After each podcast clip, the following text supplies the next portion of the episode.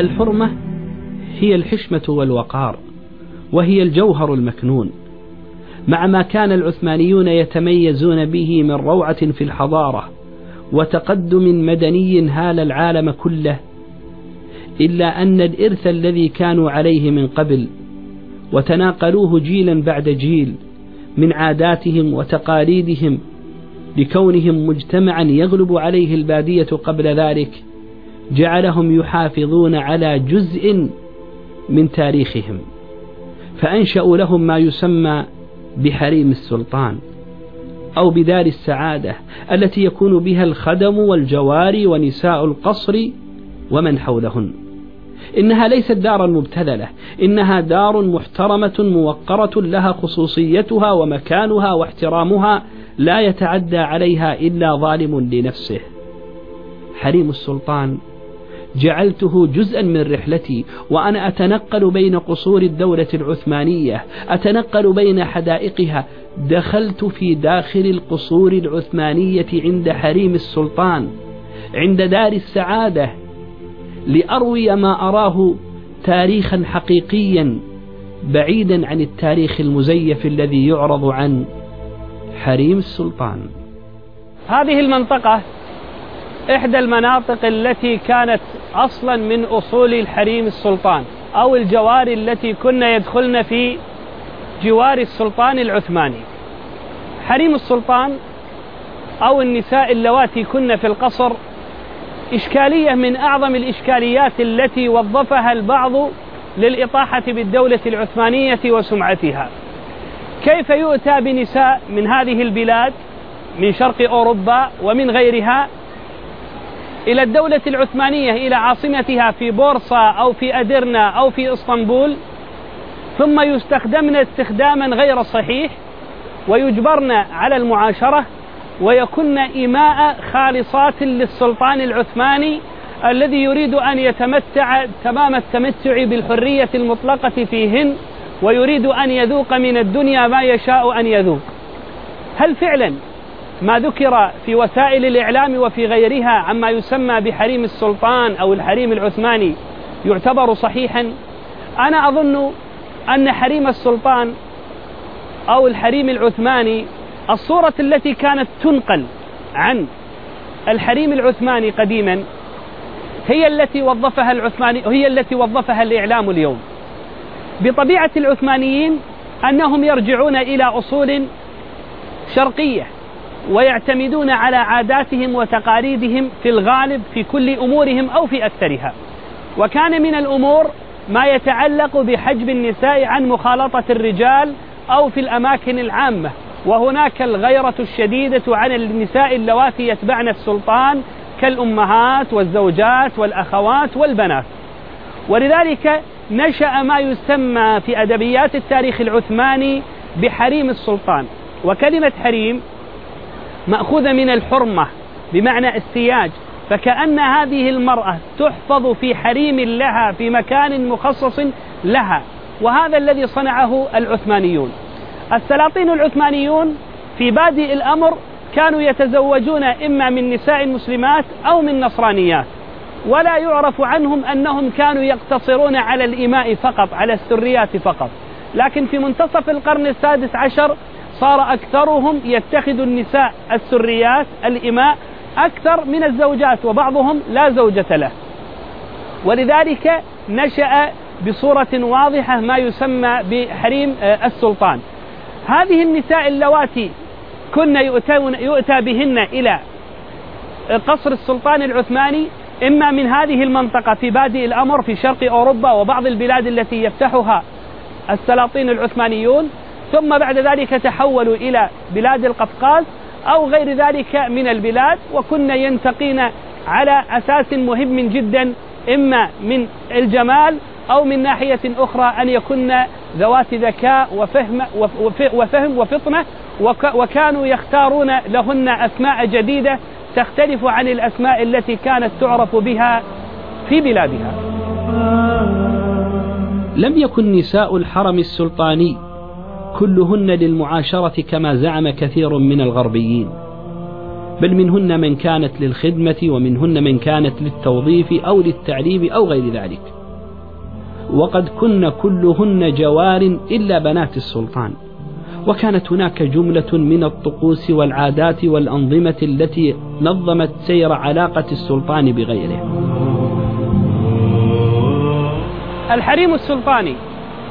أو القسم الخاص بالسلطان للنساء وهو الخاص بأمه وجواريه وبناته لا يدخل عليه أحد سوى السلطان لأن قصر السلطان ينقسم إلى ثلاثة أقسام قسم خاص بحريم السلطان وقسم خاص بالسلطان نفسه فلا يدخل عليه إلا زوجته إلا والدته وإماؤه اللواتي يدعوهن السلطان أو بناته. والقسم الثالث هو الخاص بالسلطان ممن يدخل عليه من وزرائه أو ضيوفه. هذا المكان المسمى بحريم السلطان مهيأ للسلطان نفسه. السلطان قد يكون في هذه الناحية القسم الخاص به والقسم الآخر الخاص بحريم السلطان في الناحية الأخرى وهي مجموعة من الغرف فيها مجموعة من الجواري اللواتي يأتي إليهن السلطان فيقف عند مكان بينهن يسمى ما بين.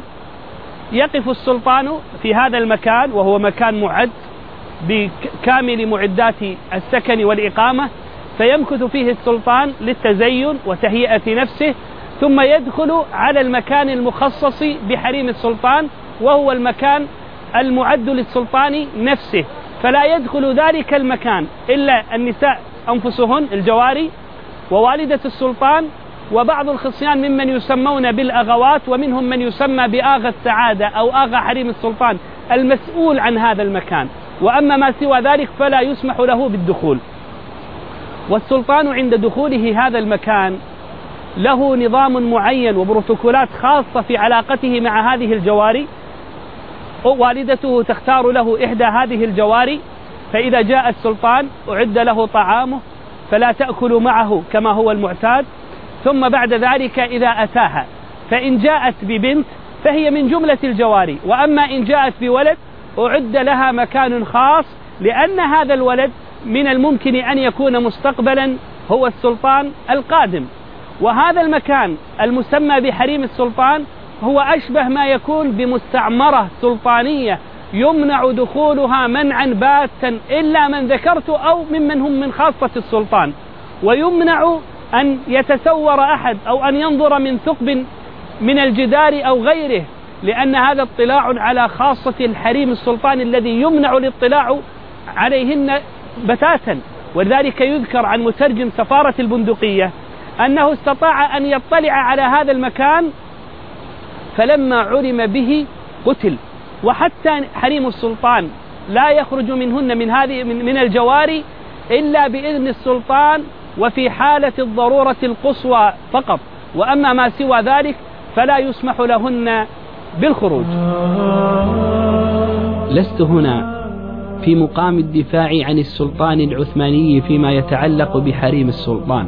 لست هنا لأبين أن حبس النساء في قصر منيف شاهق واسع تتوفر فيه كل وسائل الحياة.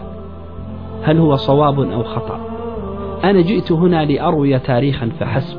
جئت هنا لأعرض جزءا من شخصية السلطان العثماني. يؤتى بهؤلاء الجواري من بلادهن إلى قصر السلطان. ولا يصح أن السلطان يرغمهن على أن يأتيهن.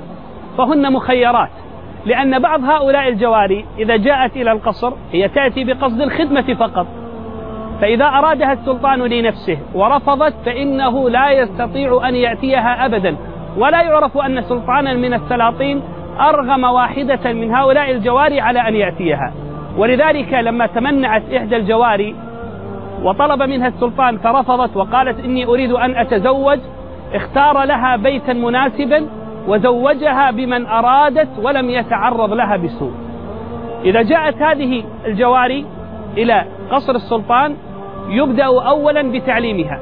تعلم من الناحية الدينية علوم القرآن والسنة والآداب الإسلامية. ثم بعد ذلك تعلم الآداب العامة في التعامل مع السلطان. أو مع من في القصر من والدة السلطان التي هي تعتبر السيدة الأولى في قصر السلطان أو مع الجواري الأخريات. ثم تعلم بعد ذلك ما يتعلق بالآداب التي تتعلق في المكان نفسه. فإذا رأت منها والدة السلطان والمسؤولات عن القصر أنها صالحة تم إدخالها فيما يسمى بحريم السلطان.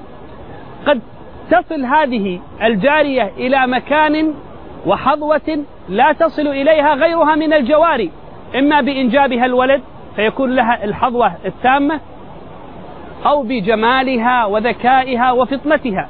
ومن يقرأ في تاريخ حريم السلطان يجد أن هناك من الجواري من بلغت عند السلطان مبلغا عظيما. يذكر عن سليمان القانوني على سبيل المثال أنه هوى إحدى هذه الجواري التي تسمى روكسلان أو روكسلانة وقد جيء بها من أوروبا من أصول الروسية.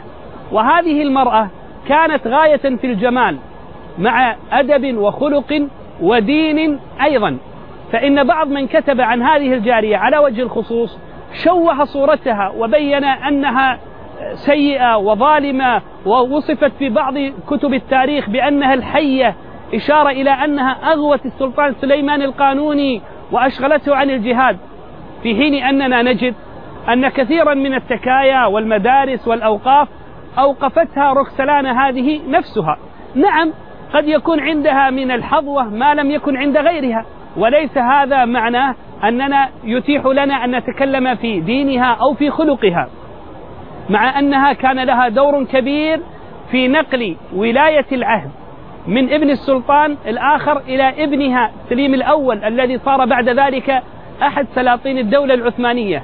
قد يذكر أيضا من, من الجواري من تتعدى العرف العام في حريم السلطان كما يذكر عن إحدى جاريات السلطان إبراهيم التي استطاعت أن أن تنال مقاطعة في خارج القصر قصر السلطان وهذا لا يعرف في تاريخ السلاطين الآخرين.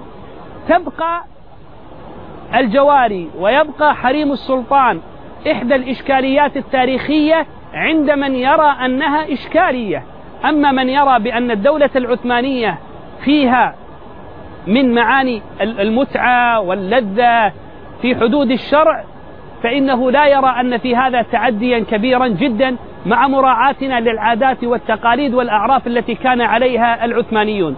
ولذا فإن هذا التشويه المتعمد لحريم السلطان لا يراد منه حريم السلطان بقدر ما يراد منه السلطان نفسه أو الدولة العثمانية على وجه العموم. وإلا فإن بعض المسلسلات الهابطة التي صورت لنا حريم السلطان على أنها غاية في المتعة واللذة وأن هذا السلطان لم يعش إلا لمتعته ولذته والسلطان هذا نفسه سليمان القانوني كان قد قضى حياته في الجهاد والأوقاف والعمران والخير والصلاح.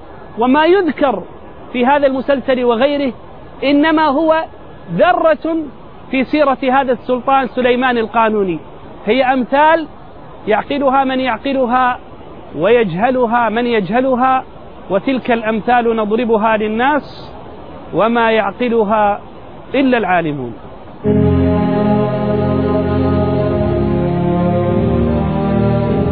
يا أيها المسلمون يا معشر السادة تاريخنا إنما نأخذه من أهل العلم والفضل والأدب لا من القنوات والصحف حمالة الحطب التي تجمع من كل شيء وعطب.